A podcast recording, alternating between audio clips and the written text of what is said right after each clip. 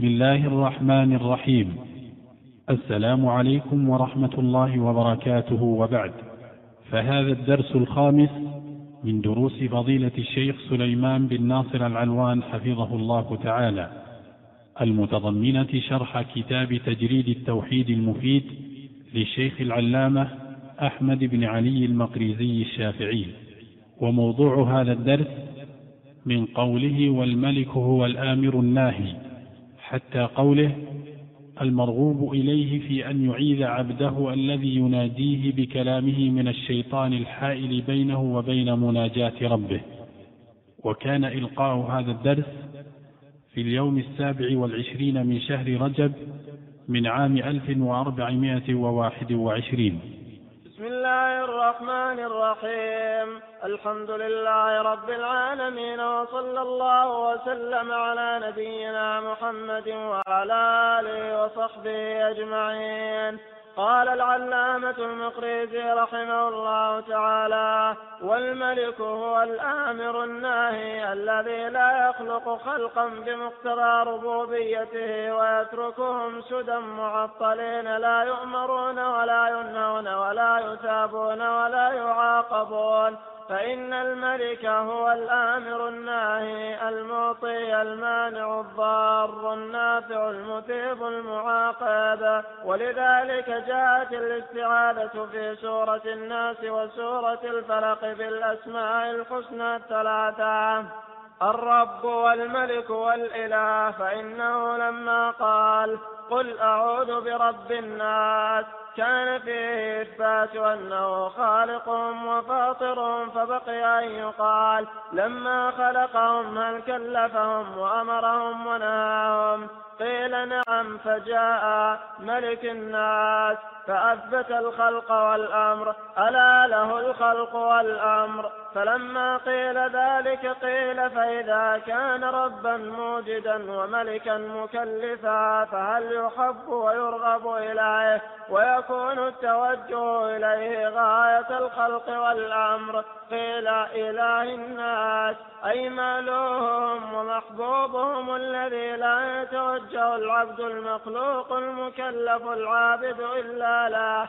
فجاءت الإلهية خاتمة وغاية وما قبلها كالتوطئة لها وهاتان السورتان أعظم أعظم عودة في القرآن وجاءت الاستعاذة بهما وقت الحاجة إلى ذلك وهو حين سحر النبي صلى الله عليه وسلم وخيل له أنه يفعل الشيء وما فعله وأقام على ذلك أربعين يوما كما في الصحيح وكانت عقد السحر إحدى عشرة عقدة فأنزل الله المعوذتين إحدى عشرة آية فانحلت بكل آية عقدة.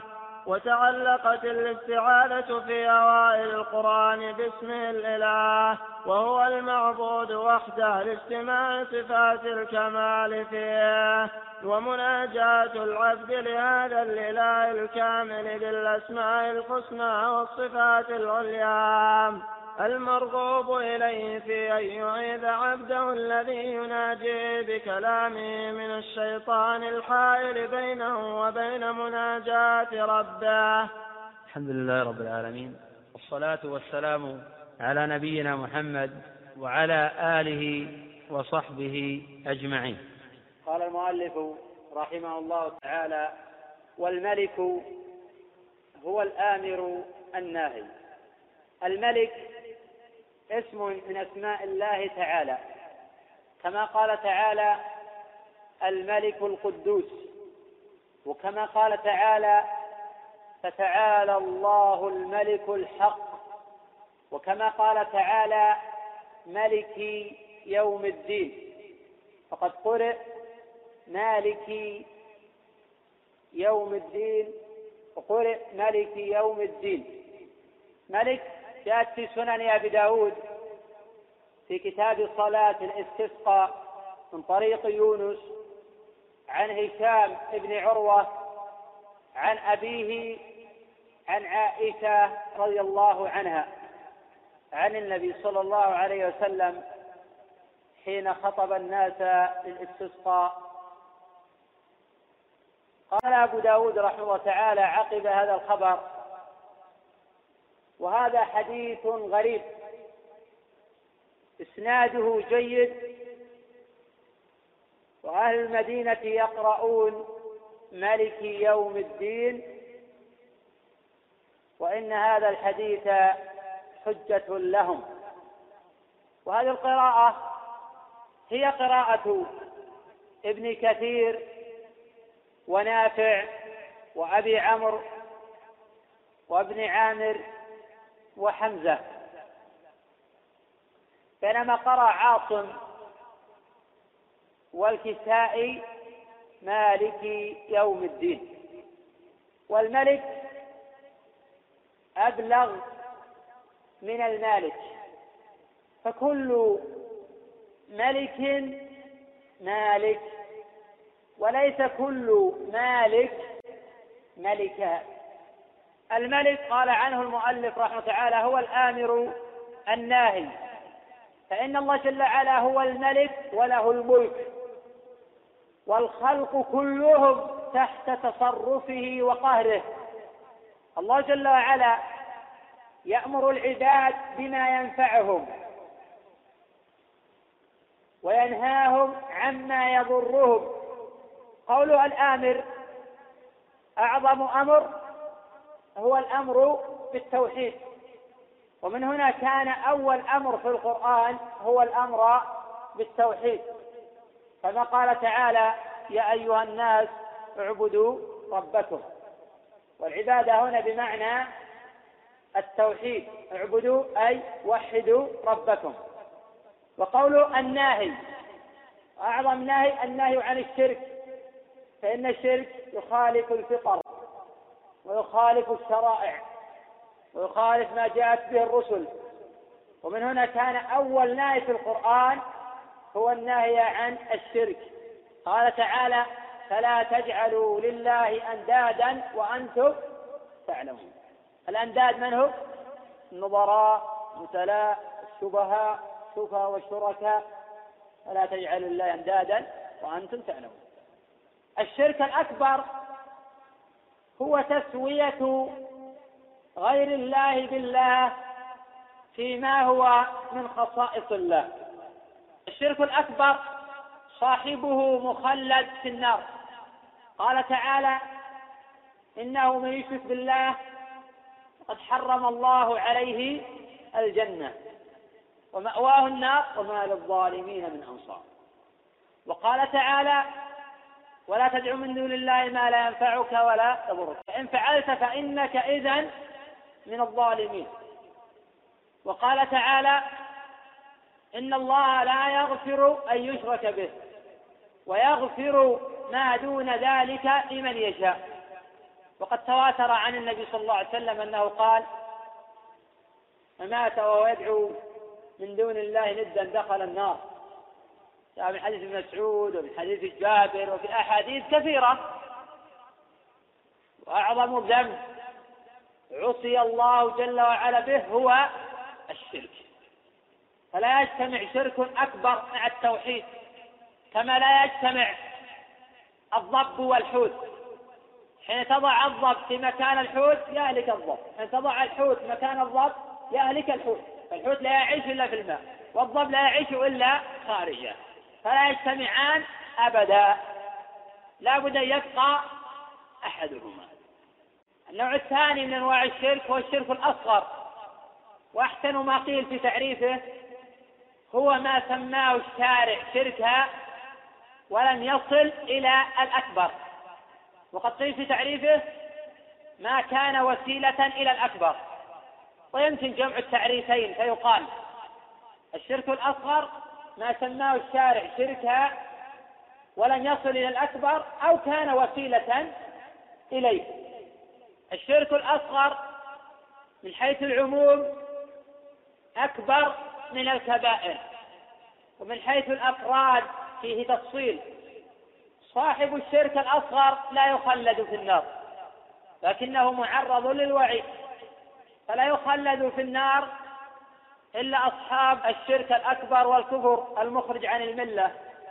فاليهود والنصارى والمشركون والدهريون والكفار مخلدون في النار.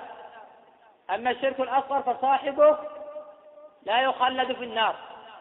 وقد قيل إنه لا بد من عذابه فإنه لا يغفر له من أول وهلة. كما هو اختيار شيخ الإسلام ابن تيمية رحمه الله تعالى. وذهب الجمهور إلى أنه داخل في قول الله جل وعلا ويغفر ما دون ذلك لمن يشاء وهذا الأصح. لأنه إذا ثبت دخوله في قوله تعالى إن الله لا يغفر ويشرك به فليس ثم دليل في إخراجه. فنحن لا ندخل أولا في هذه الآية لأن في سياق الشرك الأكبر. وحينئذ يبقى داخلا في قوله تعالى ويغفر ما دون ذلك لمن يشاء. لأن الله حكم على الشرك أو على المشرك بالخلود في النار. وهذا من الأمر المقطوع به. ولم يرد لفظ الشرك في القرآن إلا ويراد به الأكبر. وإنما جاء الشرك الأصغر في السنة أو جاء ذكر الشرك الأصغر في السنة المتواترة عن رسول الله صلى الله عليه وسلم. وذكر بعض أهل العلم نوعا ثالثا لأنواع الشرك فقال الشرك الخفي. الصحيح أن الشرك نوعان أكبر وأصغر. والخفي منه ما هو أكبر ومنه ما هو أصغر. فإن بعض أنواع الشرك الخفي كفر أكبر لا نزاع فيه. قوله الذي لا يخلق خلقا بمقتضى ربوبيته ويتركهم سدى. معطلين. يدل على هذا قوله تعالى يحسب الإنسان أن يترك سدى أي لا يؤمر ولا ينهى. الله ينزع عن ذلك أن يخلق الخلق سدى. معطلين عن التكليف. قال تعالى أفحسبتم أنما خلقناكم عبثا؟ وأنكم إلينا لا ترجعون. فتعالى الله الملك, الملك الحق. لا إله إلا هو رب العرش الكريم. ومن يدعو مع الله إلها آخر لا برهان له به. فإنما حسابه عند ربه. إنه لا يفلح الكافرون. الرب اغفر وارحم وأنت خير الراحمين. ومن مقتضى اسمه الحكيم وصفة الحكمة لله جل وعلا أن يأمر العباد وأن ينهاهم وأن يرسل إليهم الرسل مبشرين ومنذرين. فلا يمكن أن يخلي الله جل وعلا أمة من الأمم ولا جيلا من الأديان من رسول يبلغهم رسالات ربه فيأمرهم وينهاهم وبعد ذلك يحصل الثواب والعقاب. قال تعالى وما خلقت الجن والإنس إلا ليعبدون أي إلا ليوحدون وقيل إلا لآمرهم وأنهاهم. كما هو قول طائفة من التابعين ومن جاء بعدهم ولا تناجي بينه وبين الذي قبله فإنه من الأمر التوحيد ومن النهي النهي عن الشرك. قال المؤلف فإن الملك هو الآمر الناهي المعطي المانع الضار النافع المثيب المعاقب. وهذا من لوازم اسم الله الملك. وحين قال الله جل وعلا ملك يوم الدين أي يوم الجزاء والحساب علم من ذلك وجود ثواب وعقاب. فقوله تعالى ملك يوم الدين هل كلمة الواحدة وعلى القراءة الأخرى مالك يوم الدين فيها جميع أنواع التوحيد. ولكن هذا يحتاج منا إلى تأمل في معاني القرآن وتأمل في هذه الكلمات العظيمة والجمل الكبيرة. حين نقول ملك ونقول بأن الملك هو الآمر الناهي. إذا هذا لا بد من توحيد الربوبية. لا يمكن أن نقول اسم بلا مسمى. فهذا كفر اتفاقا. وحين نقول بأن معنى الملك هو الآمر الناهي فهذا في توحيد الإلهية حيث يؤمرون بالتكاليف وينهون عما نهاهم الله عنه.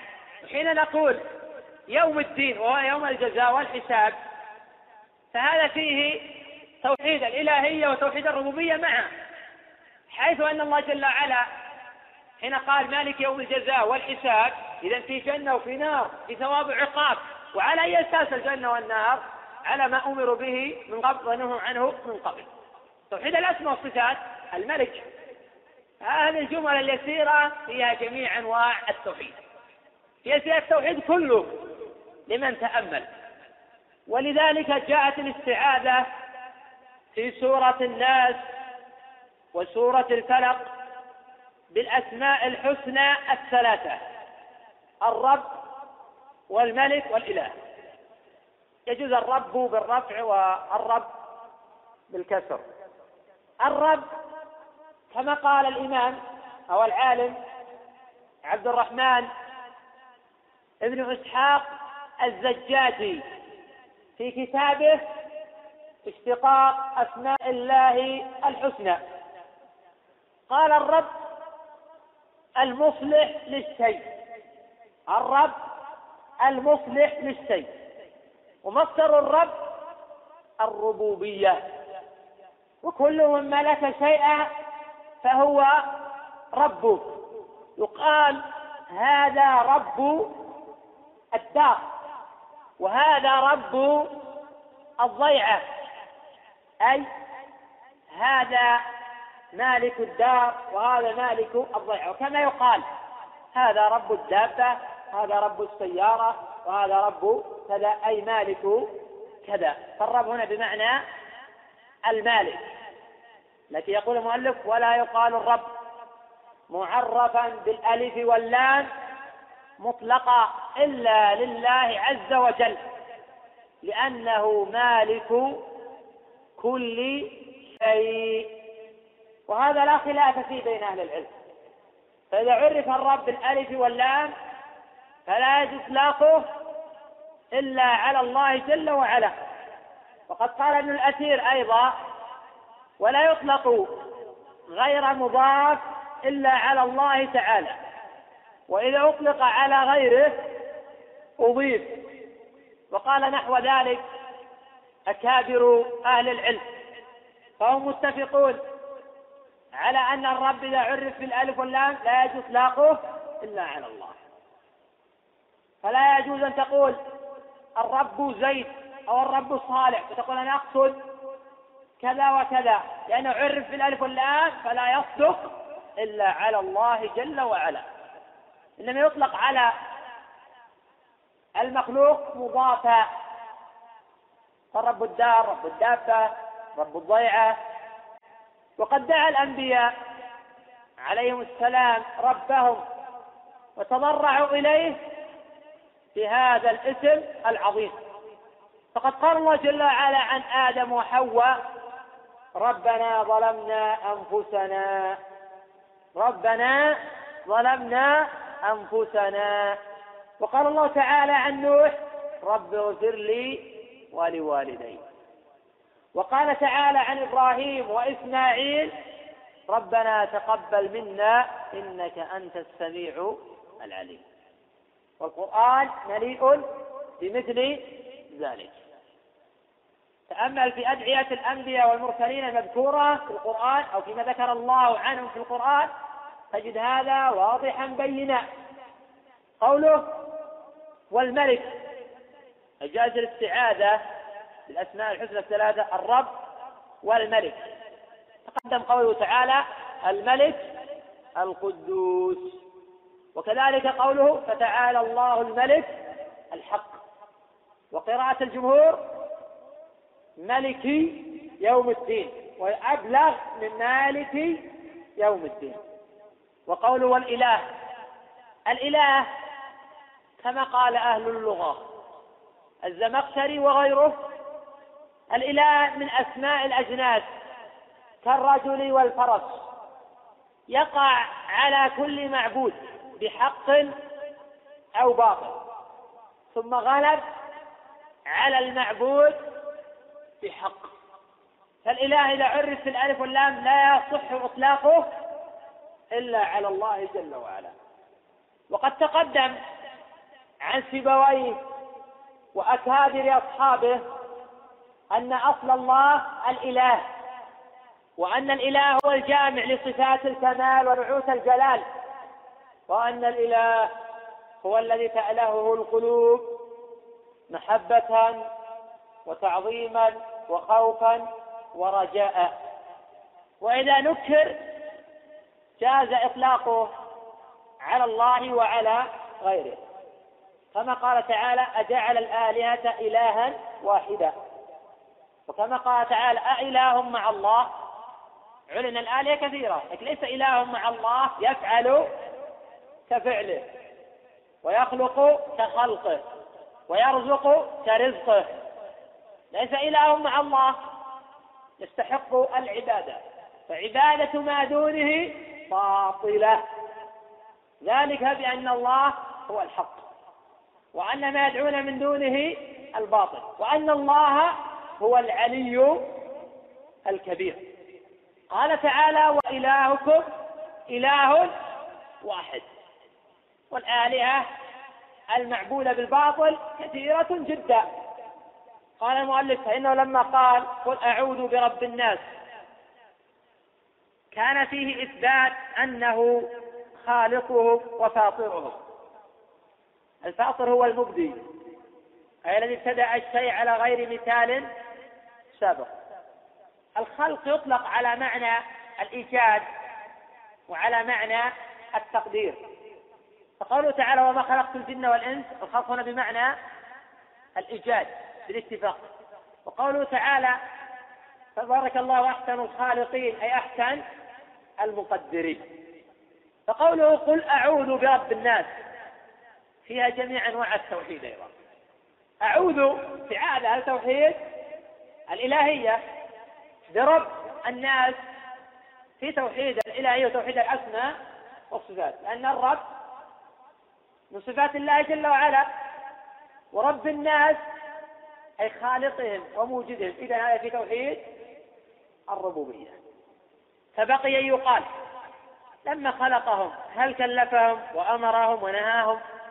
يقال هذا أمر ضروري أن الله جل وعلا ما ترك عبادة سدى معطلين. يحسب الإنسان يترك سدى. أفحسبتم أنما خلقناكم عبثا؟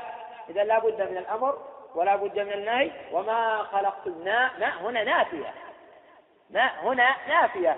وما خلقت الجن والإنس إلا ليعبدون. أي إلا للعبادة ولتوحيد الله ولمحبته وتعظيمه وخوفه ورجائه. إله يخلق ويرزق ويحيي ويميت وينفع ويضر ويثيب ويعاقب. ألا يستحق أن يعبد وهو اللطيف الخبير؟ حري بالمرء أن يفرد الله بالعبادة وهو المستفيد من ذلك. الله غني عنه. يا أيها الناس أنتم الفقراء إلى الله. والله هو الغني الحميد. لا تتصور أنك بالشرك تضر الله. أنت حطب جهنم. إن أفردت الله بالعبادة نفعت نفسك. إن أشركت مع الله إلها آخر فالله جل وعلا وعدك ووعد أمثالك من المشركين المتنكبين عن الصراط المستقيم المعرضين عما جاءت به الرسل. جهنم وبئس المصير. إن الله لعن الكافرين وأعد لهم سعيرا. هذا ملعون في الدنيا وفي الآخرة. إن الله لعن الكافرين وأعد لهم سعيرا. خالدين فيها أبدا. لا يجدون وليا ولا نصيرا. يوم تقلب وجوههم في النار. يقولون يا ليتنا أطعنا الله وأطعنا الرسول. وقالوا ربنا وقالوا ربنا إنا أطعنا سادتنا وكبراءنا فأضلونا السبيل ربنا آتهم ضعفين من العذاب والعنهم لعنا كبيرا. قال المؤلف قيل نعم. فجاء ملك الناس فأثبت الخلق والأمر. منين أخذنا ملك الناس الخلق والأمر؟ قوله ملك الناس إذا في إثبات الخلق. إذا في إثبات الخلق. لوجود الناس. إذا في أناس مخلوقون. وقوله ملك تقدم من معاني الملك الآمر الناهي. فسر ذلك قوله تعالى ألا له الخلق والأمر. قوله تعالى ألا له له أي لله له أي لله الخلق. وهذا عام في كل المخلوقات ويشمل أفعال العباد والأمر. قال تعالى إنما أمره إذا أراد شيئا أن يقول له كن فيكون. فلا راد لأمره ولا معقب لحكمه. والأمر قسمان. أمر كوني قدري والآخر أمر شرعي ديني. وقوله تعالى ألا له الخلق والأمر في هذه الآية مئات الفوائد أذكر بعضها.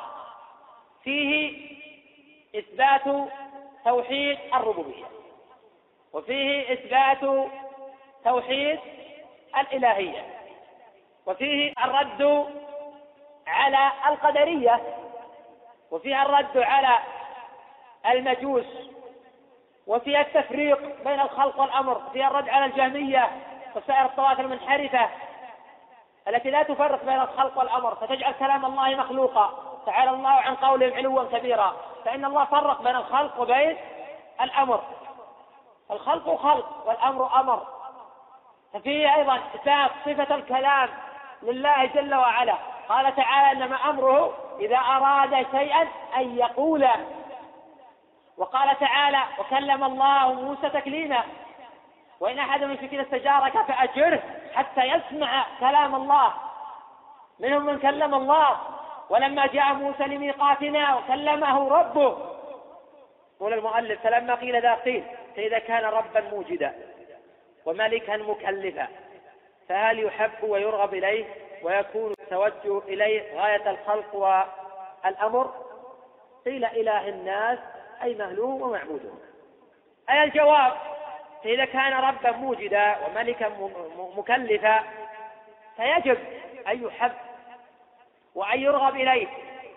فقد جبلت النفوس على حب من أحسن إليها إلا أهل الكفران فلا يشكرون المعروف ولا يضعون الصنائع صنائع المعروف مواضعها.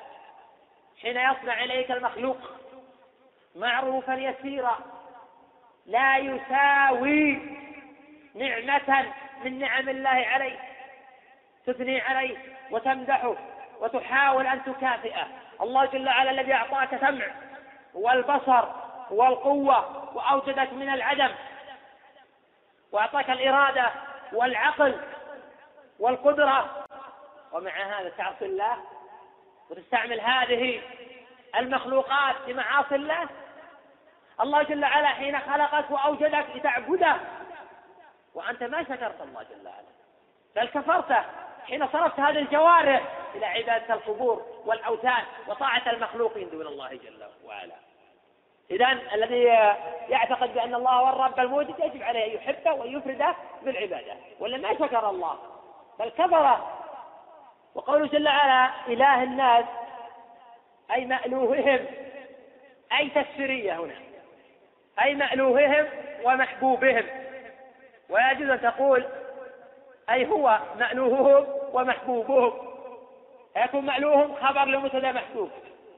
ومألوههم تفسيرية كما سبق وهذا واضح إعرابه. الذي لا يتوجه العبد المخلوق المكلف العابد إلا له. ومن لم يوحد الله ويفرده بالعبادة فليس الله بإلهه. وإن كان في الحقيقة لا إله له إلا الله. لكنه ترك الإله الحق وعبد معه غيره. فلم يكن الله في الحقيقة إلها لو كان الله إله لعبده وأفرد بالعبادة. وإن كان في حقيقة الأمر لا إله للعباد إلا الله جل وعلا. والحقيقة أن الذي يعبد غير الله إنما يعبد لا شيء. يعبد من لا ينفعه ولا يضره. المعنى لا يسلب له نفعا ولا يدفع عنه ضرا وإلا فهو يضره حيث يورثه نضع النار مأواكم وبئس المصير. أو يعبد الهوى أو يعبد لا شيء. كالدهريين وأمثالهم. إذا لابد أن نوحد الله وأن نعبده. في القلوب فاقة لا يمكن سدها إلا بإفراد الله بالعبادة. ما من قلب من قلوب العباد. ما من قلب من قلوب العباد كلهم إلا وفيه فاقة هذه الفاقة لا يمكن سدها إلا بتوحيد الله وإفراده بالعبادة. فإذا وحد العبد ربه وأفرد بالعبادة سد هذه الفاقة وكل بحسبه. فالناس يتفاوتون في سد هذه الفاقة. فمن الناس من لا يبقي شعبة لغير الله جل ومن الناس من لله تارة ولغيره تارة. فالناس يتفاوتون في التوحيد والاعتقاد وصدق اللجوء إلى الله والاعتماد عليه وتوحيده. فجاءت الإلهية خاتمة وغاية وما قبلها كالتوطئة لها. وهاتان السورتان. أي قل أعوذ برب الفلق وقل أعوذ برب الناس. أعظم عوذة في القرآن. ولذلك قال صلى الله عليه وسلم ألم ترى آيات أنزلت الليلة؟ لم يرى مثلهن قط. قل أعوذ برب الفلق. قل أعوذ برب الناس.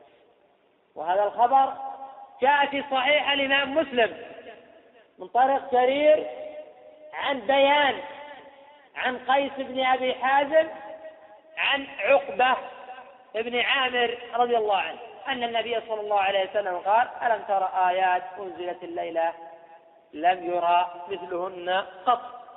ولهذا كان النبي صلى الله عليه وسلم إذا اشتكى يقرأ على نفسه بالمعوذات وينفث. المعوذات قل أعوذ برب الفلق والناس قل هو الله أحد. وهذا الحديث متفق على صحته.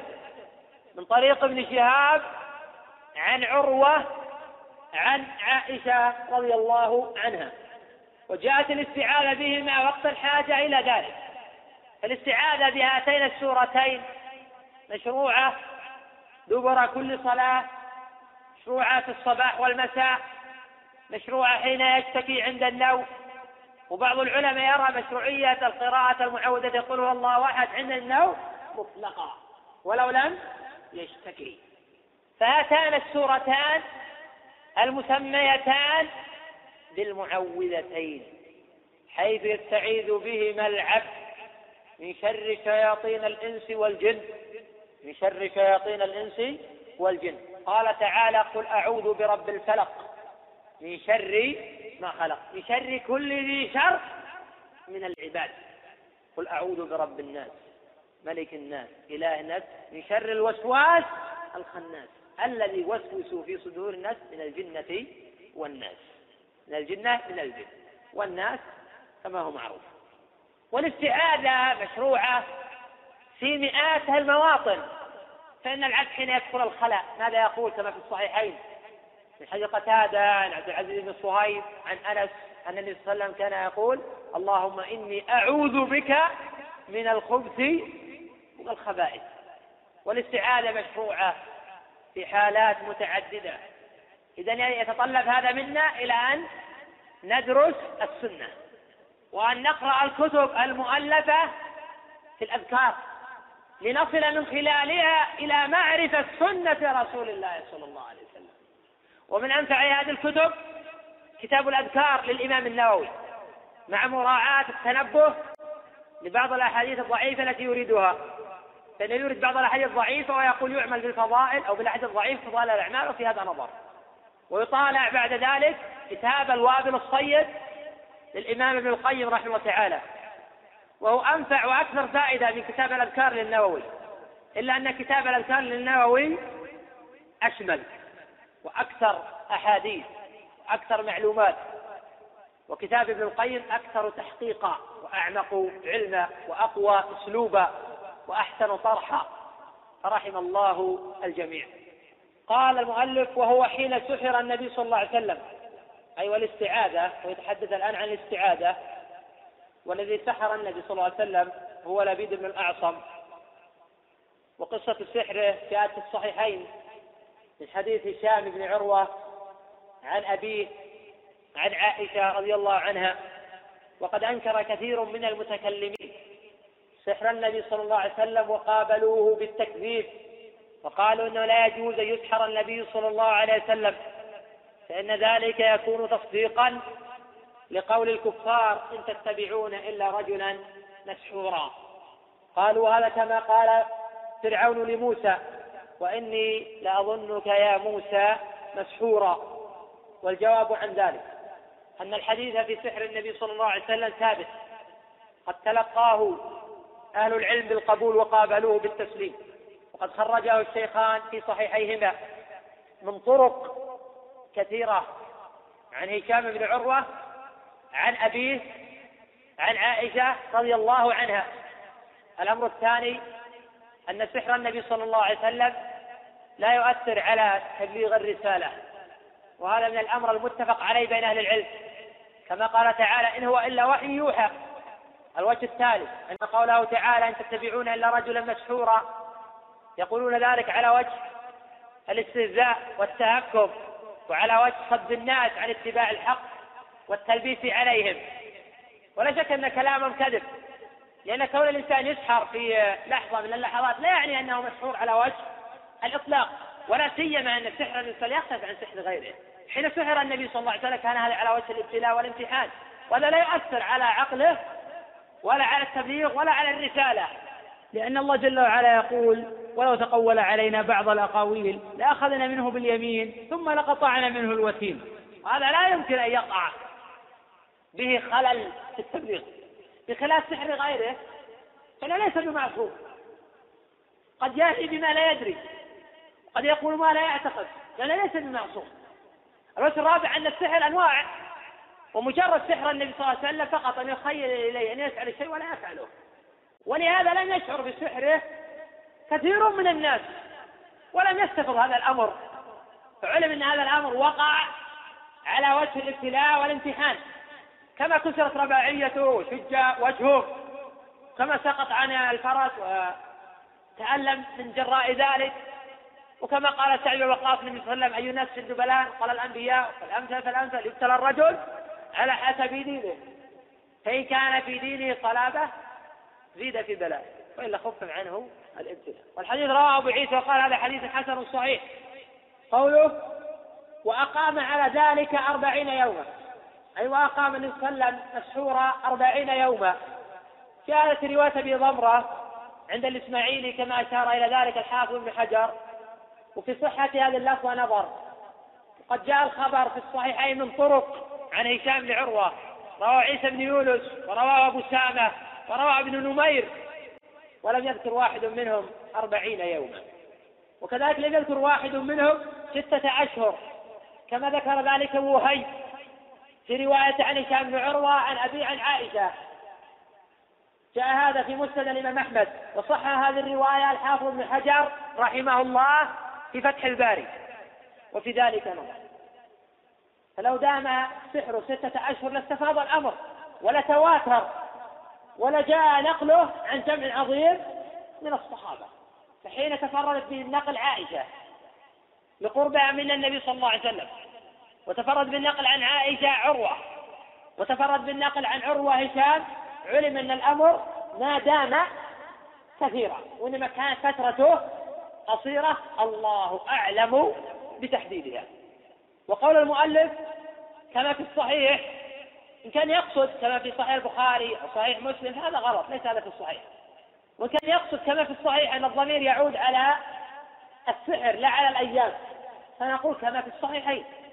وإن كان يقصد كما في الصحيح أي في الحديث الصحيح ففي نظر الحديث ليس بصحيح في تحديد الأيام. الروايات شاذة قوله وكانت عقد السحر إحدى عشرة عقدة. جاء هذا عند البيهقي في دلائل النبوة من حديث ابن عباس وجاء ذلك أيضا عند ابن سعد في الطبقات ولا يصح من ذلك شيء. قوله فأنزل الله المعوذتين إحدى عشرة آية فانحلت بكل آية عقدة وفي ذلك نظر.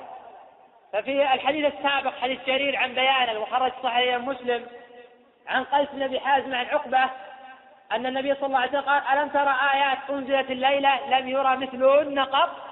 قل أعوذ برب الفلق قل أعوذ برب الناس وليس في شيء من طرق هذا الحديث تقييد ذلك بالسحر أو ربط ذلك بوقوع السحر. والحديث والحديث الوارد حديث ابن عباس المتعلق بقضية أن الله حين أنزل هذه الآيات انحلت بكل آية عقبة هذا غير صحيح ولم يثبت بذلك خبر يمكن الاعتماد عليه. نقف على قول المؤلف رحمه الله تعالى وتعلقت الاستعاذة في أوائل القرآن باسمه الإله. نكمل هذا إن شاء الله فيما بعد. والله أعلم. أي نعم.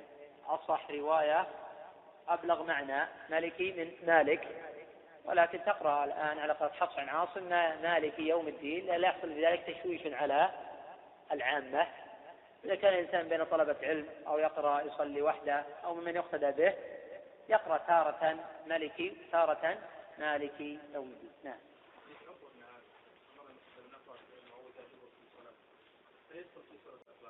المعوذتين لأن قراءة سورة الإخلاص دبر كل صلاة لا يصح في ذلك خبر. قد جاءت الرواية في بعض طرق حديث أبي أمامة وفي الإسناد من يتهم بالكذب.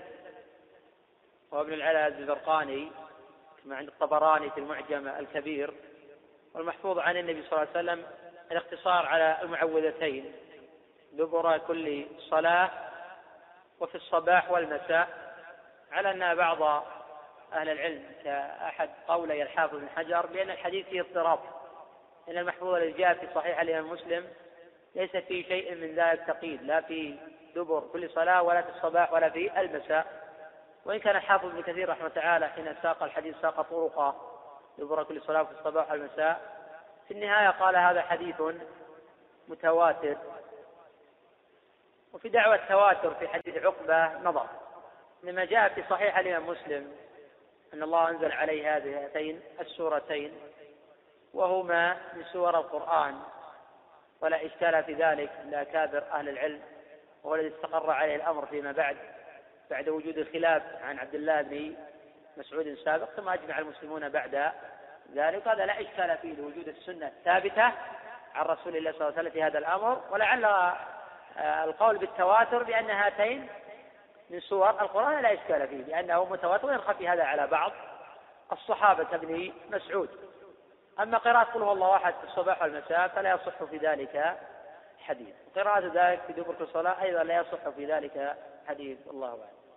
نعم. لا بأس بذلك. حين قرأ النبي صلى الله عليه وسلم قل قل هو الله قل رفع حين اشتكى علم من هذا أنه يقرأ هذه المعوذات حين يشتكي في كل مرض آه، يرقى منه. نعم. تقدم أن الهوى انواع منه ما يخرج عن الملة. الذين يعبدون القبور والأوثان. هؤلاء اتخذوا إلههم هواهم وعبادة الأهواء في تطويعها بالدين فوق عبادة الأصنام كما قال ذلك أبو تمام. ومن الهوى ما هو كفر؟ أصغر. ومن الهوى ما هو من الكبائر؟ ومن الهوى ما هو من الصغائر؟ ومن الهوى ما هو من المباحات؟ فكون الإنسان يهوى يأكل هذا الطعام هذا من المباحات. وقد يكون الهوى طاعة. ليس كل الهوى مذموما كما يقول من يقول من المتأخرين استنادا على قول ابن عباس الهوى في النار. قصد ابن عباس الهوى في النار صح الأثر عنه رواه ابن بطة وجماعة. رواه عبد الرزاق أيضا وآخرون. الهوى الذي يؤدي إلى الخروج عن طاعة الله وطاعة رسوله صلى الله عليه وسلم. ولا فعائشة تقول في البخاري وغيره أرى ربك يسارع في هواك. فإن الإنسان يهوى يؤدي هذه الطاعة. إذا هويها أشتهي ولم يكن هذا الهوى مذموما. وقد تقدم تفصيل هذه القضية في أوائل الدروس.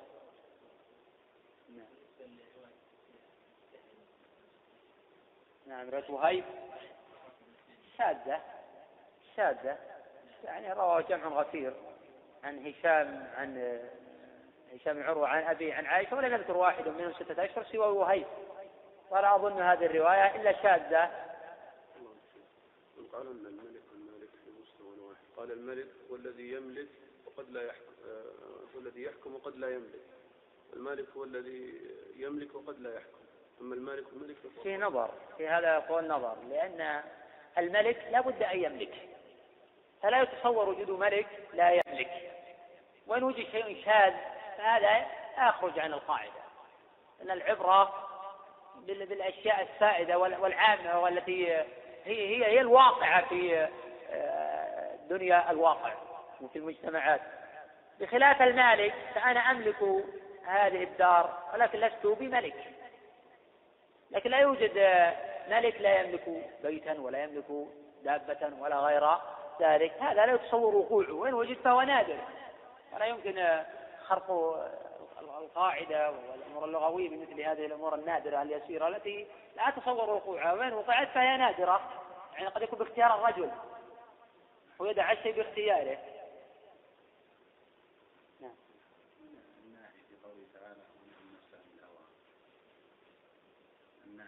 هو الإنسان. الإنسان حين يبتعد عن الهوى ويجتنب الهوى فإن الجنة هي المأوى. الإنسان حين يطاوع هواه فإن النفس تهوى العصيان تهوى خروج عن الطاعات. الإنسان يحكم عن ذلك ويملك نفسه عن مواقعة الهوى حتى لا يرده ذلك لظى. ونهى النفس عن الهوى فإن الجنة هي المأوى. والمقصود هنا بالهوى أي ما يهواه الإنسان مما يخالف طاعة الله وطاعة رسوله صلى الله عليه وسلم. من الأمور الكفر الأكبر والكفر الأصغر ومن جملة المعاصي.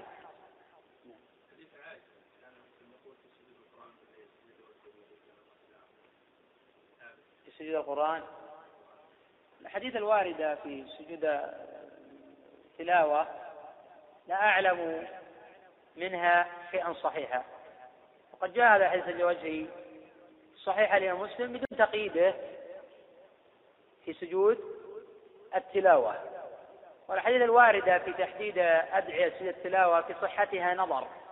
وأمثالها سجد الوجه الذي خلقه وصور شق سمعه وبصره بحوله وقوته اللهم اعطني بأجر وضع به عني وزرا إلى آخره. هذا صح شيء وفي إسناده نظر. فالعبد له يقول سبحان ربي الأعلى ثم بعد ذلك يدعو بما شاء. وإن دعا بما جاء في الأحاديث الضعيفة بناء على تصحيح بعض الأئمة لبعض طرق هذا الأحاديث فلا بأس إذا لم يكن من أهل العلم. فالعامي مذهبه مذهب مفتيه فإذا أفتاه بكذا سوف يعمل بما أفتاه به. ويحاول على قدر الطاقة يقتدي بمن يراه أعلم الناس وأورعهم. لأن الورع يمنع ورعه أن يقول على الله ما لا يعلم. ويسأل كل عالم عن تخصصه. فالذي عنده تخصص في علم الحديث يسأل عن الحديث الذي عنده تخصص في علم الفقه يسأل عن الفقه والذي عنده تخصص في علم العقيدة يسأل عن هذه الأبواب. لأنه يندر في الأمة وجود عالم راسخ في كل العلوم. فهؤلاء يشار إليهم بالبنان في كل عصر. والله أعلم. يكفي هذا. بسم الله الرحمن الرحيم. السلام عليكم ورحمة الله وبركاته وبعد. فهذا الدرس السادس من دروس فضيلة الشيخ سليمان بن ناصر العلوان حفظه الله تعالى. المتضمنة شرح كتاب تجريد التوحيد المفيد للشيخ العلامة أحمد بن علي المقريزي الشافعي. وموضوع هذا الدرس من قوله ثم انسحب التعليق باسم الإله في جميع المواطن حتى قوله وما أهلك الله تعالى من أهلك من الأمم إلا بسبب هذا الشرك ومن أجله. وكان إلقاء هذا الدرس في اليوم الثاني من شهر شعبان من عام 1421 بسم الله الرحمن الرحيم. الحمد لله رب العالمين وصلى الله وسلم على نبينا محمد وعلى آله وصحبه أجمعين. قال العلامة المقريزي رحمه الله تعالى ثم انسحب التعلق باسم الإله في جميع المواطن الذي يقال فيها أعوذ بالله من الشيطان الرجيم. لأن اسم الله هو الغاية للأسماء ولهذا كان كل اسم بعده لا يتعرف إلا به. فنقول الله هو السلام المؤمن المهيمن فالجلالة تعرف غيرها وغيرها لا يعرفها. والذين أشركوا به تعالى في الربوبية منهم من أثبت معه خالقا آخر وإن لم يقولوا إنه مكافئ له وهم وهم المشركون ومن ضاهاهم من القدرية. وربوبيته سبحانه للعالم الربوبية الكاملة المطلقة الشاملة تبطل أقوالهم لأنها تقتضي ربوبيته لجميع ما فيه من الذوات والصفات والحركات والأفعال. وحقيقة قول القدرية المجوسية أنه تعالى ليس ربا لأفعال الحيوان ولا تتناولها ربوبيته إذ كيف يتناول ما لا يدخل تحت قدرته ومشيئته وخلقه؟ وشرك وشرك الأمم كله نوعان. شرك في الإلهية وشرك في الربوبية فالشرك في الإلهية والعبادة هو الغالب على أهل الإشراك وهو شرك عباد الأصنام وعباد الملائكة وعباد الجن وعباد المشايخ والصالحين وعباد المشايخ والصالحين الأحياء والأموات. الذين قالوا إنما نعبدهم ليقربونا إلى الله زلفى ويشفعوا لنا عنده وينالنا بسبب قربهم من الله وكرامته. لهم قرب وكرامة كما هو المعهود في الدنيا من حصول الكرامة والزلفى لمن يخدم أعوان الملك وأقاربه وخاصته.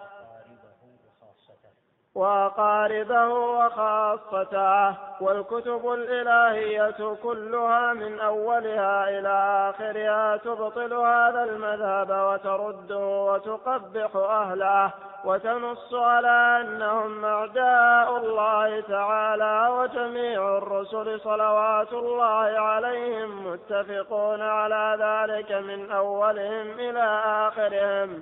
وما أهلك الله تعالى من أهلك من الأمم إلا بسبب هذا الشرك ومن أجله.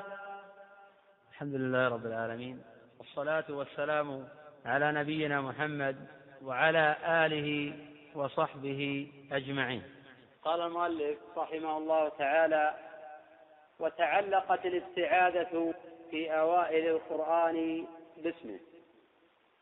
تقدم أن الاستعاذة بالله جل وعلا عبادة. من أجل العبادات. وأن صرف هذه العبادة لغير الله جل وعلا شرك.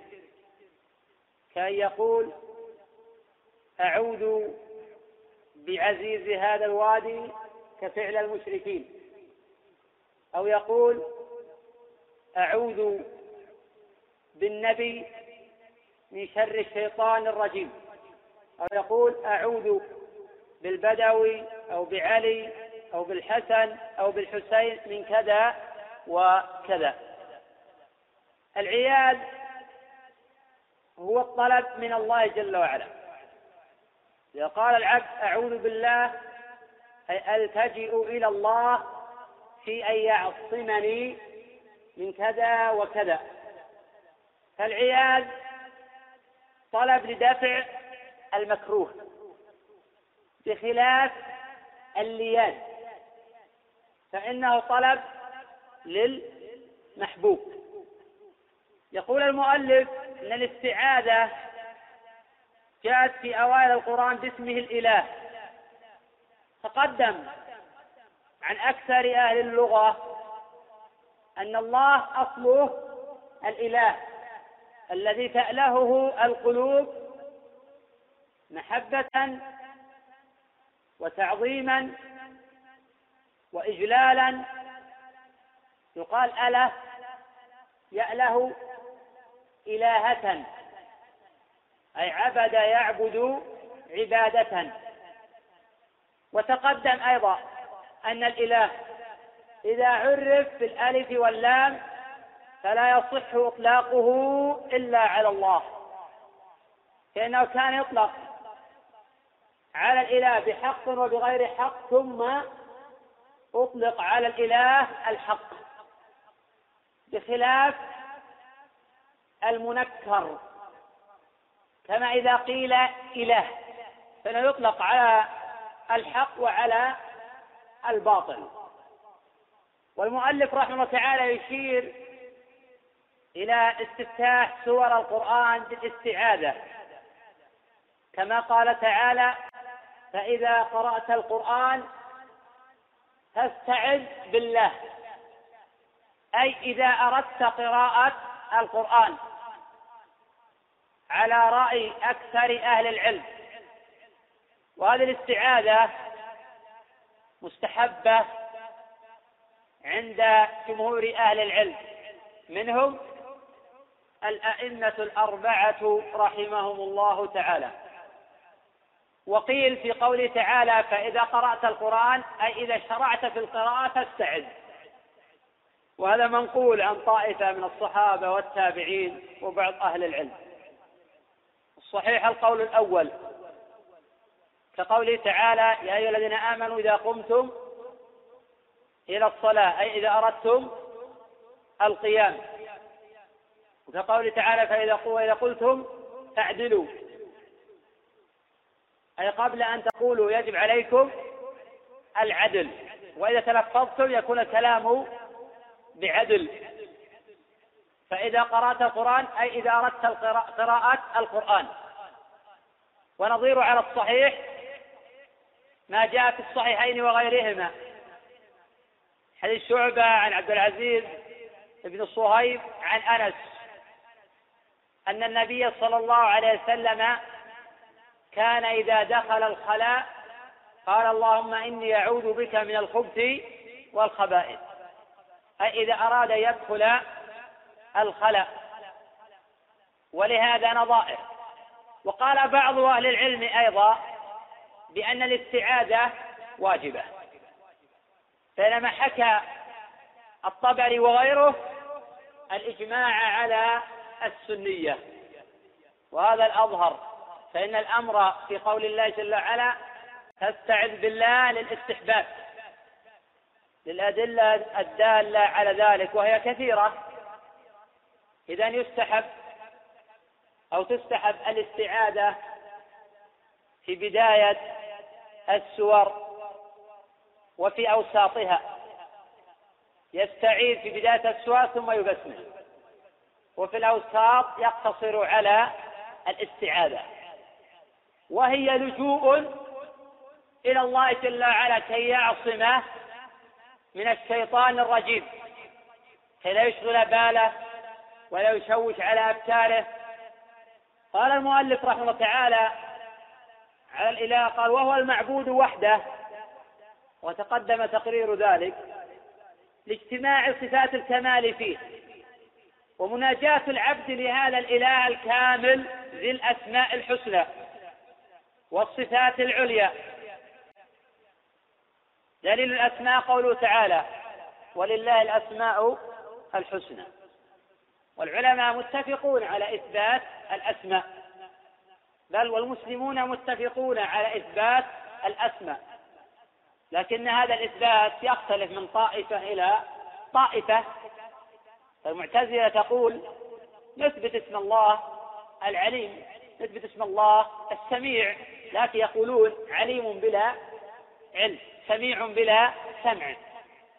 أهل السنة والجماعة أتباع الرسل يقولون نثبت الأسماء ونثبت معانيها.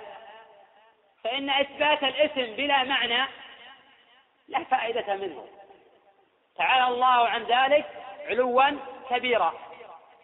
فإذا قيل ولله المثل الأعلى هذا زيد وهو اسم بلا شخص. قيل هذا ضرب من الجنون. إذا كنا نسمي الله نسمي الله جل وعلا بالسميع البصير العليم الحكيم الرحيم الرحمن العزيز. الكريم. ونقول هذه أسماء غير دالة على معاني.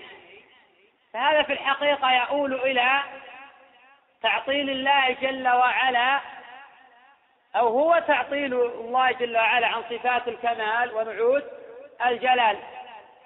وأهل السنة والجماعة كما يثبتون لله الأسماء إثباتا بلا تمثيل وتنزيها بلا تعطيل يثبتون لله جل وعلا الصفات وأن الله جل وعلا يرحم ويغضب ويفرح ويحب ويرضى. قال المؤلف والصفات العليا. جاء ذكر الصفات في حديث إنها صفة الرحمن والحديث متفق على صحته وفي حديث ابن عباس الأثر رواه عبد الرزاق وسانه صحيح. حين سمع حديثا في الصفات. وقد أنكر أبو محمد رحمه الله تعالى وهي الإمام ابن حزم ورود لفظ الصفات في الكتاب أو السنة. وهذا خلاف الإجماع المتفق عليه بين أهل السنة. وهذا الإجماع مستمد من الكتاب والسنة وأقاويل الصحابة رضي الله عنهم. والإمام ابن حزم رحمه الله تعالى لا يقصد من وراء ذلك إلا تعظيم الكتاب والسنة. ولو ثبت عنده شيء من ذلك لما عارضه. وإن كان الشيء قد يثبت عنده فيتأوله على خلاف وجهه بدافع نصرة مذهب أهل الحديث نصرة الحق ونحو ذلك. وإنما نعتبر الرجل بأصوله التي ينتمي إليها. فقد علم عن أبي محمد رحمه الله تعظيم الكتاب والسنة وانتماؤه إلى ذلك وإن زل قدمه في مواضع من الأسماء والصفات. عفى الله عنه. قوله المرغوب إليه المرغوب إلى الإله الحق. ذلك بأن الله هو الحق وأن ما يدعون من دونه الباطل وأن الله هو العلي الكبير. في أن يعيد عبده الذي يناجيه بكلامه من الشيطان الحائل بينه وبين مناجاة ربه. لأن العبد حين يستعين بالله جل وعلا فإنه يرغب إلى الله ويطلب من الله ويفزع ويلجأ إلى الله في أن يعيده من الشيطان الرجيم. لكي يناجي ربه دون أن يحول بينهما حائل. والاستعاذة تدفع الشيطان. فإن الشيطان ينخنس حين يسمع ذكر الله ويبتعد ويهرب. قال المؤلف ثم انسحب التعلق باسم الإله في جميع المواطن الذي يقال فيها أعوذ بالله من الشيطان الرجيم. فقد جاءت الاستعاذة عند دخول الخلاء. وجاءت والحديث الصحيحين جاءت الاستعاذة عند الجماع. والحديث متفق عليه. وجاءت الاستعاذة في مواطن متعددة بلغت مبلغ التواتر. بل لا يكاد يخلو أمر من الأمور إلا قد جاء فيه ذكر من الأذكار. وهذا من كمال الشريعة وشمولها. وكل موضع على حسبه وما يناسبه. لكن الاستعاذة جاءت في أكثر المواضع. فإن العبد حين يخرج من بيته يقول بسم الله توكلت على الله ولا حول ولا قوة إلا بالله. وهذا جاء عند أبي داود وغيره من رواية ابن جريج.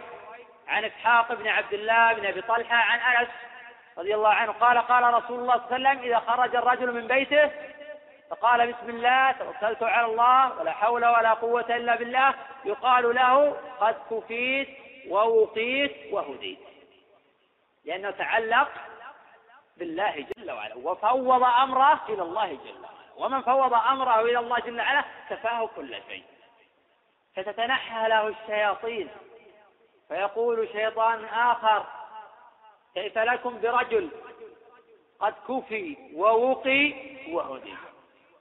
ثم ذهب إلى المسجد وأراد أن يدخل ذكر الله.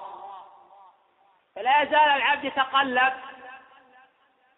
في هذا الذكر ليكون على وجه الدوام معصوما من الشيطان الرجيم حتى يرجع. فإذا دخل بيته ذكر الله أيضا. كما في صحيح الإمام مسلم حديث ابن جريج عن أبي الزبير المكي عن جابر بن عبد الله أن النبي صلى الله عليه وسلم قال إذا دخل الرجل بيته فذكر الله. قال الشيطان لا مبيت لكم. وإذا دخل بيته ولم يذكر الله قال الشيطان أدركت المبيت. وإذا لم يذكر الله عند طعامه قال أدركتم المبيت والعشاء. والذكر تارة يكون واجبا وتارة يكون مستحبا وتارة يتعلق بوصف يكون مكروها أو محرما لا لذاته ولكن لتعلقه بالوصف الذي قام به. فالذكر يكون واجبا. إذا أدخلنا في ذلك القرآن فإنه أصل الذكر. قراءة الفاتحة في الصلاة واجبة وهي ذكر. وإذا قلنا المراد بالذكر التسبيح والاستعاذة ونحو ذلك فالذكر في الركوع واجب والذكر في السجود واجب.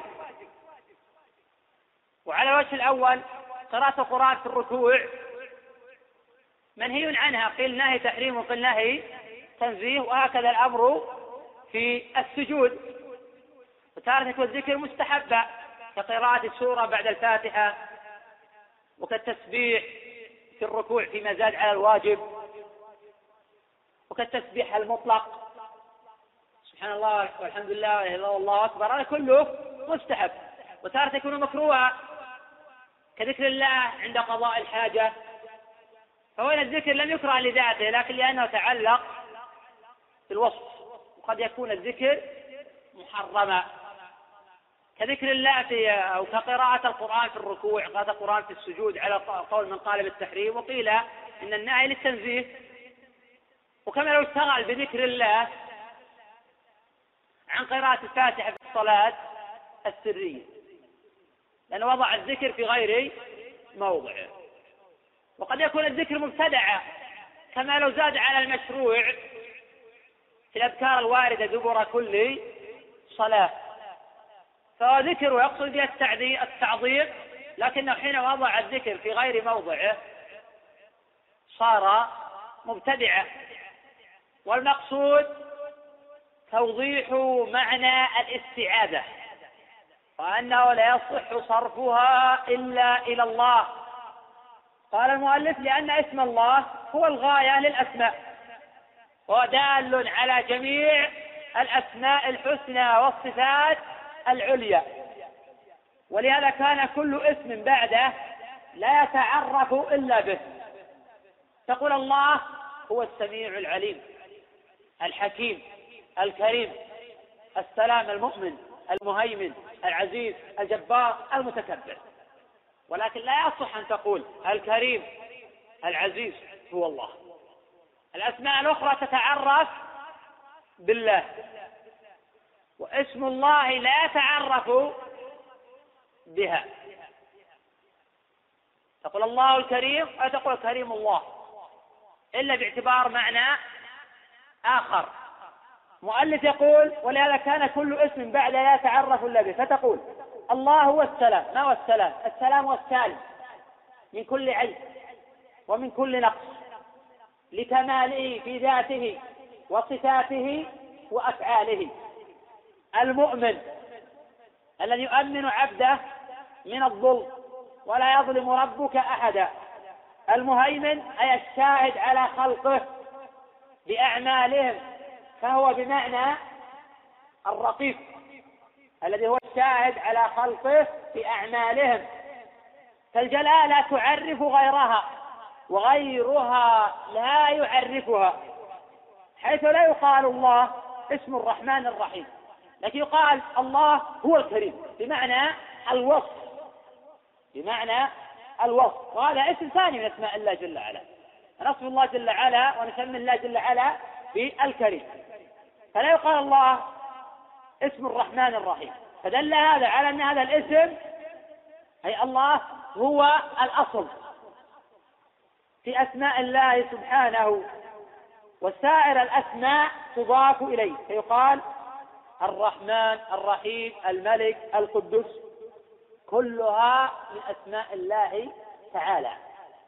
ولهذا لا ترى هذا الاسم العظيم أطلق على غير الله جل وعلا. ولهذا لا ترى هذا الاسم أي اسم الله أطلق على غير الله جل وعلا. ويمكن أن نقسم أسماء الله جل وعلا إلى ثلاثة أقسام. قسم لا يصح إطلاقه إلا على الله. كالاسم الشريف الله وكالخالق ونحو ذلك. وقسم أو لا نقول نقسم الأسماء إلى ثلاثة أقسام. قسم لا يصح إطلاقه إلا على الله. كالله والخالق ونحو ذلك. وقسم مشترك. يصح إطلاقه على الله ويصح إطلاقه على المخلوق كالحكم. الحكم اسم من أسماء الله جل وعلا. ويصح إطلاقه على المخلوق. فإن بعض الصحابة تسمى باسم الحكم كالحكم بن عامر الغفاري ولم يغير النبي صلى الله عليه وسلم اسمه. فإن قيل في الحديث المشهور الذي رواه أحمد وغيره في الرجل الذي يتسمى بأبي الحكم.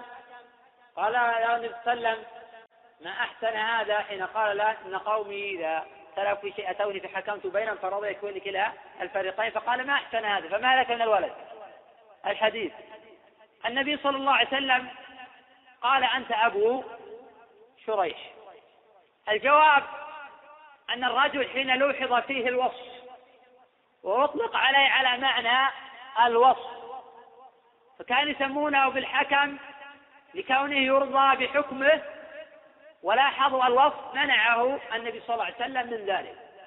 وحين لم يلاحظ ذلك في الحكم بن عمرو الغفاري لم يغيره النبي صلى الله عليه وسلم. حكيم أيضا.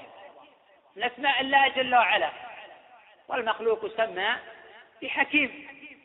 الآن الاسم الثالث الذي لا يصلح إطلاقه إلا على المخلوق دون الله جل وعلا. لأن الإجماع منعقد أن أسماء الله توقيفية. فلا يصح تسمية الله باسم لم يسمي به نفسه ولم يثبت في السنة الصحيحة. والصحيح أن القياس لا يصح في الأسماء والصفات. وبعض المتكلمين يدخل القياس في الأسماء والصفات وفي هذا نظر. فإن هذا الباب باب توقيفي. المقصود توضيح أن اسم الله أو أن هذا الاسم الله لا يصح التسمي به ولا ترى هذا الاسم العظيم مطلقا على غير الله. حتى العرب الأول الذين كانوا يعبدون الآلهة كانوا يسمون الأوثان آلهة. ولا ترى في كلامهم شيئا أنهم يسمونها الله. حتى فرعون ما قال أنا الله. قال أنا ربكم؟ الأعلى قال ما علمت لكم من إله غيري. يطلق الإله ولا يطلق لفظ الله. قال المؤلف رحمه الله تعالى والذين أشركوا به تعالى الربوبية. منهم من أثبت معه خالقا آخر. وإن لم يقولوا إنه مكافئ له حيث أثبتوا خالقا للخير وخالقا للشر. ولكنهم لا يقولون بالتكافؤ. قال المؤلف وهم المشركون. ومن ضاهاهم من القدرية المجوسية. الذين يجعلون العبادة هم الخالقين لأفعالهم. خيرها وشرها. لازم هذا القول أنهم هم الخالقون لأنفسهم. لأن العبد إذا قدر على أن يخلق فعل نفسه فمن لازمه أنه يخلق نفسه. ولازم هذا أيضا بل وهذا هو إشراك في الربوبية كما يوضح المؤلف رحمه الله تعالى. وحينئذ قبل أن نذكر كلام المؤلف نقول نفاة القدر نوعان. نفاة القدر نوعان. الطائفة الأولى الذين أخرجوا أفعال العباد عن خلق الله تعالى. وتقديره. وهم الذين سماهم السلف مجوس هذه الأمة. وفي الباب أحاديث مرفوعة ولا يصح منها شيء وسيأتي إن شاء الله تحقيق هذه المسألة حين يشير المؤلف رحمه تعالى إلى الأحاديث والآثار الواردة في هذا الباب. الطائفة الثانية طائفة نفت تقدير الشر دون الخير فجعل الخير من الله دون الشر فإنه من العبد. وهذا في الحقيقة نفي. لأن يكون الله وحده هو المتفرد بالتصرف والخلق. وهذا المذهب الخبيث راجع إلى مذهب المجوس. القائلين بوجود خالقين خالق للخير وخالق للشر. فإن من جعل العباد خالقين لأفعالهم فلا شك في كفره. وأنه مثبت لخالق مع الله. ومن جعل الخير من الله دون الشر فهذا لم يثبت التصرف المطلق لله جل وعلا. حيث يتصرف الله جل وعلا في شيء دون شيء. وهذا كفر أيضا. وهذا كفر بالربوبية.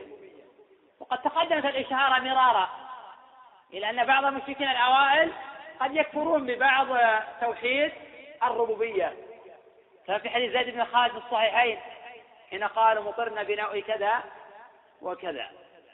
فإن من قال مطرنا بنوء كذا وكذا وزعم أن المطر نازل بسبب النوء دون الله جل وعلا فهذا كافر بالربوبية وهذا كفر أكبر. وإن جعله سببا مع الله فهذا شرك أصغر. قال المؤلف رحمه تعالى مبينا تناقضهم في توحيد الربوبية. قال وربوبيته سبحانه للعالم الربوبية الكاملة المطلقة. الشاملة تبطل أقوالهم معنى كلامه أن الربوبية التي هي مقتضية لإيجاد العالم وخلقهم والتصرف فيهم تبطل قول القدرية المجوسية بنوعيهم. الطائفة الأولى تثبت خالقا للخير دون الشر أو تنسب الخير لله دون الشر. فهذا يعني عدم إيمانهم بالربوبية المطلقة الشاملة. لأن من آمن بالربوبية الشاملة المطلقة لم يقل بأن للمخلوق قدرة على خلق فعله. ولم يقل بأن الخير من الله دون الشر. فهذا يناقض هذا ولا يمكن أن يجتمع أبدا. فلا يمكن أن يجتمع إيمان بالربوبية إيمانا مطلقا مع قول القدرية. فحين نستطيع أن نقول إن القدرية كفار ببعض توحيد الربوبية. على القول على الطائفة الأولى وعلى الطائفة الثانية أيضا.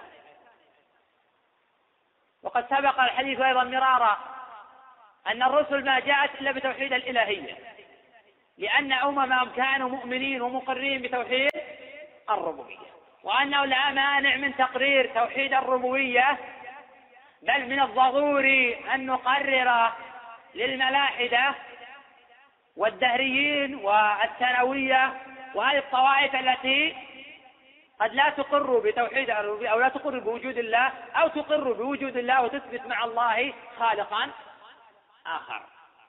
النقاش مع هؤلاء في توحيد الربوبية ثم ننتقل معهم إلى توحيد الإلهية. قال المؤلف رحمه الله تعالى وحقيقة قول القدرية المجوسية. أنه تعالى ليس ربا هذا لازم قولهم أن الله تعالى ليس ربا لأفعال الحيوان ولا تتناولها ربوبيته. وقصد بأفعال الحيوان أفعال العباد.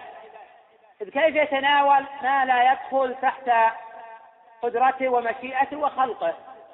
لأن هذه لأن أفعال العباد لو كان داخلة تحت مشيئة الله وقدرته وتصرفه لكان هو الموجد والخالق لها. فمقتضى كلامهم أن أفعال العباد لا تدخل تحت قاهره ولا تصرفه لأنه هو الذي يخلقون أفعال أنفسهم. وحتى على الطائفة الأخرى اللي تنسب لله الخير دون الشر لو كان هذا تحت قدرته وتصرفه لكان من ردود العباد. وقد تقدم أن معنى قوله صلى الله عليه وسلم والشر ليس إليك. أنه ليس المعنى والشر ليس مخلوقا لك. فإن الشر مخلوق لله بالإجماع لا لا نزاع. وإنما المعنى والشر ليس لا يدخل لا في أسمائك ولا في صفاتك وقد تقدم نسبة هذا إلى شيخ الإسلام تيمية وابن القيم وجماعة من أكابر المحققين. قال المؤلف رحمه الله تعالى وشرك الأمم كله نوعان. شرك مبتدأ وساغ الابتداء بالنكرة لأنها أضيفت إلى معرفة ونوعان خبر المبتدأ. وشرك الأمم كله نوعان. تقدم أن الشرك بالله أعظم ذنب عصي الله به. والشرك الأكبر هو تسوية غير الله بالله فيما هو من خصائص الله. وقد جاء في الصحيحين وغيرهما من طريق منصور عن أبي وائل عن عمرو بن شرحبيل عن عبد الله. قال سألت النبي صلى الله عليه وسلم أي الذنب أعظم عند الله؟ قال أي قال صلى الله عليه وسلم أن تجعل لله ندا وهو خلقك والند هو النظير والمثيل والسبيل. فمن جعل لله ندا من خلقه فيما يستحقه الله جل وعلا من الإلهية أو الربوبية فقد كفر بإجماع المسلمين. وقد نقل الإجماع غير واحد بل هذا إجماع ضروري. دل عليه الكتاب بل دل عليه كل الكتاب والسنة. قال مؤلف شرك في الإلهية وشرك في الربوبية. هنا شرك الأمم؟ يرجع إلى أمرين. إلى التشريك في الإلهية والتشريك في الربوبية. وقد تقدم أيضا أن بعض المشركين ينكر بعض أسماء الله جل وعلا. كما قال تعالى وهم يكفرون بالرحمن. والكفر بالرحمن كفر أكبر. وهذا كفر بتوحيد الأسماء والصفات. فالشرك في الإلهية تنسيق المؤلف هذا يسمى عند أهل البلاغة من اللف والنشر المرتب.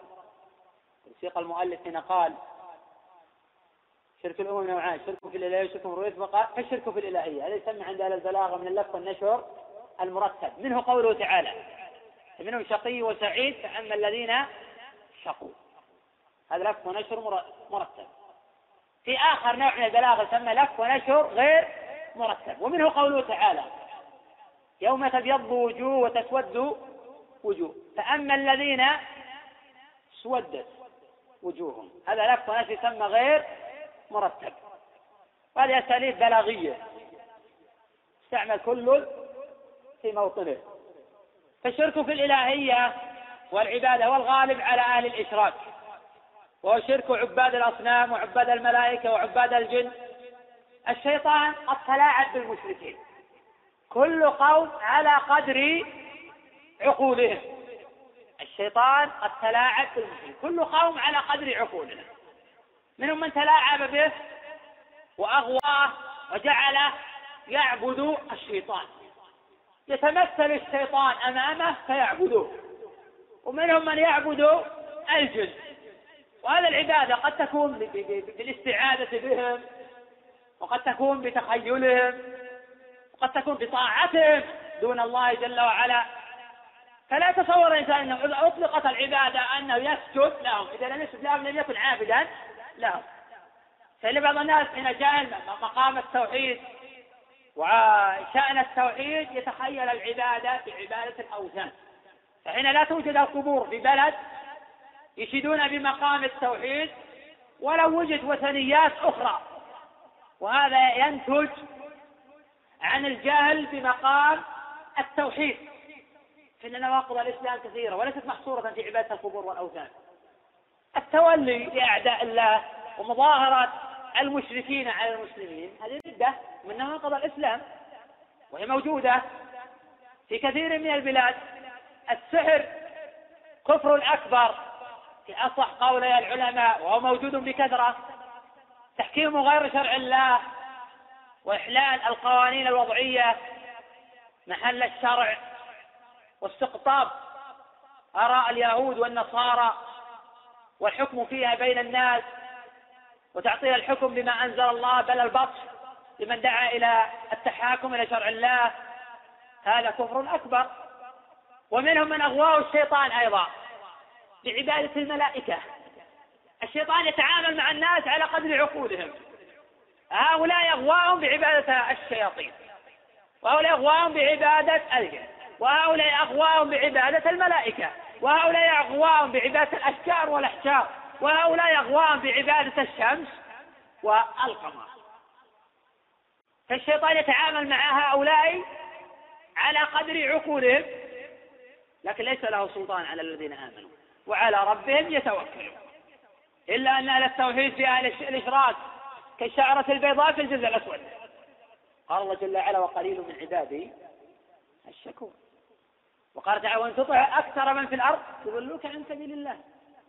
فأهل التوحيد في كل زمن وفي كل جيل. منذ ظهور الشرك أقل من أهل الإشراك. فأهل التوحيد منذ ظهور الشرك أقل بكثير من أهل الإشراك. والكثرة لأهل الإشراك والكفرة الفجرة. وكذلك أهل السنة أقل من أهل البدع. وأهل الحق أقل من أهل الضلال. حينئذ لا ينظر الإنسان إلى الهالك كيف هلك ولكن ينظر إلى الناجي كيف نجا. قال المؤلف رحمه الله تعالى وعباد المشايخ والصالحين الأحياء والأموات الذين قالوا إنما نعبده ليقربونا إلى الله زلفى ويشفع لنا عنده. قول ويشفع الواو حرف عطف على ليقربونا ولهذا نصب الفعل بعدها وهذا معنى الواسطة في اصطلاح المشركين. فهم لا يقصدون أي فإنهم لا يقصدون بضرورة الواسطة بين الله وبين عباده في إرسال الرسل. لأن الله جل ما أخلى أمة ولا جيلا من الرسول ولقد بعثنا في كل أمة رسولا أن اعبدوا الله واجتنبوا الطاغوت. إنما يعنون بالواسطة.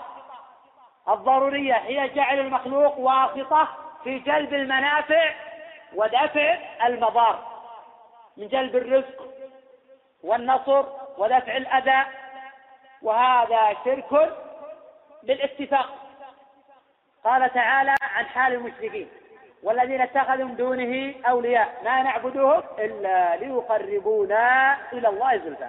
إن الله يحكم بينهم فيما هم فيه يختلفون. إن الله لا يهدي من هو كاذب كفار كفار صيغة مبالغة أي شديد الكفر. فأخبر الله جل وعلا أن من جعل بينه وبين الله وسائط يسأله إغاثة اللهفات وإزالة الكروبات وتفريج الملمات ويطلب منهم المدد والرزق والولد والإنجاب ويطلب منهم النصر ودفع الكروب أنه مشرك بالله فإنه مشرك بالله وهذا الشرك من النوع الأكبر باتفاق أهل العلم. لا نزاع بينهم في ذلك. وقد قال الله جل وعلا أيضا قل ادعوا الذين زعمتم من دونه فلا يملكون كشف الضر عنكم ولا تحويلا. وكل من جعل بينه وبين الله وسائط كالوساطة تكون بين الملوك والرعية فإنه مشرك كما تقدم. قال المؤلف رحمه الله تعالى مبينا شرك المشركين الذين قالوا إنما نعبدهم ليقربونا الله زلفى ويشفع لنا عنده وينالنا بسبب قربهم من الله وكرامة لهم قرب وكرامة كما هو المعهود في الدنيا من حصول الكرامة والزلفى لمن يخدم أعوان الملك وأقاربه وخاصته. والكتب الإلهية كلها من أولها إلى آخرها تبطل هذا المذهب وترده وتقبح أهله. وتنص على أنهم أعداء الله تعالى وجميع الرسل. صلوات الله عليهم متفقون على ذلك من أولهم إلى آخرهم. وما أهلك الله تعالى من آلت من الأمم إلا بسبب هذا الشرك ومن أجله والله أعلم. إيه نعم. نعم ذكرت أنه لا يجوز لأحد أن يتسمى بأسماء الله المختصة. وأما الأسماء التي تطلق عليه وعلى غيره كالسميع والبصير والرحيم فإننا نخبر بمعانيها عن المخلوق. أما تسمي بها على وجه الإطلاق حيث تطلق على المخلوق كما تطلق على الرب فهذا لا يجيزه أحد. وإن كانت هذه الأسماء تطلق على المخلوق باعتبار آه، معانيها. نعم وذكرت أيضا الأسماء بالنسبة على الرب لها ثلاث حالات. الحالة الأولى ما لا يجوز إطلاق الاسم على الله وهذا ما لم يرد به نص لا من الكتاب ولا من السنة لأن الأسماء توقيفية. القسم الثاني ما يختص به الله جل وعلا ويمتنع تسمية الإنسان به كالأحد والخالق والرازق ونحو ذلك وقد تقدم ذكر ذلك مرارا. الأسماء المختصة بالرب جل وعلا لا يجوز. تسمية الإنسان بها مطلقة. وهذا محل اتفاق من أهل العلم. القسم الثالث الأسماء المشتركة كما تقدم تقريره. تطلق على الله جل وعلا تطلق على المخلوق. ولكن اطلاقها على المخلوق يختلف عن اطلاقها على الله. لأن الله جل وعلا آه، له صفات الكمال ونعوت الجلال من حيث الإطلاق. لأن المخلوق وإن كان الوصف صفة كمال أو ليس صفة كمال في شيء معين فهو كمال نسبي. أما الله جل وعلا فهو كمال مطلق. نعم نعم. هذا واضح. أنا قلت يا إخوان أسماء من حيث الإطلاق على ثلاث حالات.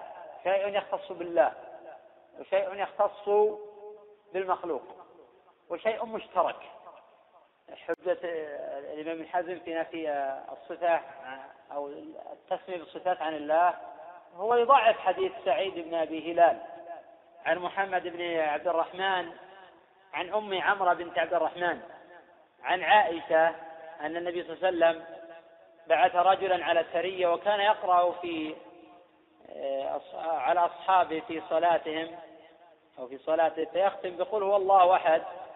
وحين راجعوا ذكروا ذلك للنبي صلى الله عليه وسلم فقال سألوه لأي شيء يصنع ذلك. فسألوه فقال لأنها صفة الرحمن وأنا أحب أن أقرأ بها. فقال النبي سنخبره أن الله يحبه. هذا حديث متفق عليه من طريق سعيد بن أبي هلال. وقد طعن في هذا الخبر الإمام أبو محمد بن حزم رحمه الله تعالى وأعلى بسعيد بن أبي هلال. وقد تبع في ذلك الساجي حين أورد في الضعفاء وفي هذا نظر. فإن سعيد بن أبي هلال احتج به الشيخان ووثقه جمع من أهل العلم منهم الإمام أبو حاتم وابن خزيمة والعجلي وابن سعد والدار قطني وجماعة. على أنه أورد في الشرح إثبات هذه هذه الصفة من قول ابن عباس وكأن الأمر كان مشهورا بينهم. قد روى عبد الرزاق بسند صحيح عن معمر عن عبد الله بن طاووس عن أبي عن ابن عباس أنه رجلا انتفض. حين سمع حديثا عن النبي صلى الله عليه وسلم في الصفات هذا دليل إطلاق أو هذا دليل على إطلاق الصفات استنكارا لذلك. وهذا الحديث ناده صحيح. نعم ينبغي تعلم الأسماء وفهمها. كي نعظم الله جل وعلا بها حق التعظيم. قد قال بعض أهل العلم إنه يجب على المسلمين أن يعرفوا اسماء الله ويعرفوا تفسيرها. كي يعظموا الله حق عظمته. فإن الشخص لو أراد يتزوج إلى رجل أو أراد يزوجه أو يعامله طلب يعرف اسمه وكنيته واسم أبيه وقد يتعرف على اسم الجد وسأل عن كل صغيرة وكبيرة. فالله الذي خلقنا ورزقنا وأوجدنا ونحن نرجو رحمته ونخاف عذابه. أولى أن نعرف أسماءه وتفسيرها ومعانيها. فيزداد حبنا لله وتعظيمنا لله. هذا أمر ضروري بل هذا واجب. قال النبي صلى الله عليه وسلم 96 أسماء من أحصاها دخل الجنة. متفق عليه. نبغى التعرف على هذه الأسماء ومحاولة حفظها. ودعاء الله جل وعلا بها. قال الله جل وعلا ولله الأسماء الحسنى فادعوه بها. إذا كان ما يحفظها ولا يعرفها. كيف يدعو الله جل وعلا بها؟ نعم. اي نعم الحديث السابق صحيح. حديث إن الله والحكم وإلى الحكم حديث صحيح رواه أبو داود وغيره من طريق يزيد بن المقدام. ابن شريح عن ابيه عن جده شريح عن ابيه هاني أنه لما وفد إلى رسول الله صلى الله عليه وسلم المدينة مع قومه سمعهم النبي صلى الله عليه وسلم يكنون بأبي الحكم فدعاه. فقال الله والحكم والى الحكم. فلما تتكنى بذلك؟ فقال قوم إذا اختلفوا في شيء أتوني فحكمت بينهم فرضي كلا الفريقين. فقال الرسول صلى الله عليه وسلم ما أحسن هذا؟ فما لك من الولد؟ قال لي شريح ومسلم وعبد الله. قال فمن أكبرهم؟ قلت شريح. قال فأنت أبو شريح. وهذا إسناد قوي. قلت إن المنع من أجل الوصف لما لوحظ فيها الوصف منعه النبي صلى الله عليه وسلم ولما منع الآخر حكم بن عمرو الغفاري؟ ويحتمل يكون المنع لأنه يسمى بأبي الحكم. فهذا يوهم أنه أبا للموصوف بهذه الصفة. فمنع أن يسمي هذا الباب لأنه لفظ موهم. وهذا محتمل. لا تسمي بالحكم إذا لوحظ الوصف فلا يجوز. وإذا لم يلحظ الوصف الراجح جوازه لأن الحكم عن الغفاري وجد إلى ما بعد النبي صلى الله عليه وسلم ولم يكن النبي صلى الله عليه وسلم عليه ذلك. نعم المؤلف ذكر قال ولازم قولهم. يعني حقيقة قول القدرية متى ليس ربا يعني لزمهم بهذا اللازم نوعان. حين يتحدث العالم عن اللازم يقول لازم من كذا كذا ولازم من كذا كذا. هذا أمر ضروري لإقامة الحجة على أهل البدع وأهل الضلال وعباد القبور والمشركين والمنحرفين والطوائف الضالة. حيث يلزم من قولكم كذا يلزم من قولكم كذا يلزم من نفي الأسماء عن الله عدم إثبات الله جل وعلا يلزم من نفي صفات كذا. هذا ضروري ولكن اللازم لا يجوز التعامل به حين الحكم على الشخص. فلا نقول لازم من قولك كذا ثم ندينه بالحكم هذا لا يجوز. ولا لا لازم ذلك تكفير أهل الكبائر وغيرهم. هذا لا يقول بأحد من العلم رحمه تعالى. حيث أن لازم القول ليس قولا بالنسبة للحكم في التكفير. ولكن حيث تقرير المسألة وإقامة الحجة لا بس يقول الإنسان يلزم من قول القدرية كذا وكذا. قول العبد. أعوذ بالله وبك. الأولى تركه. وقد كره ذلك إبراهيم النخعي وجماعة من أهل العلم. وإن كان بعض العلم جوز أعوذ بالله ثم بك. وهذا منقول أيضا عن إبراهيم النخعي. وأرى ترك هذا مطلقا.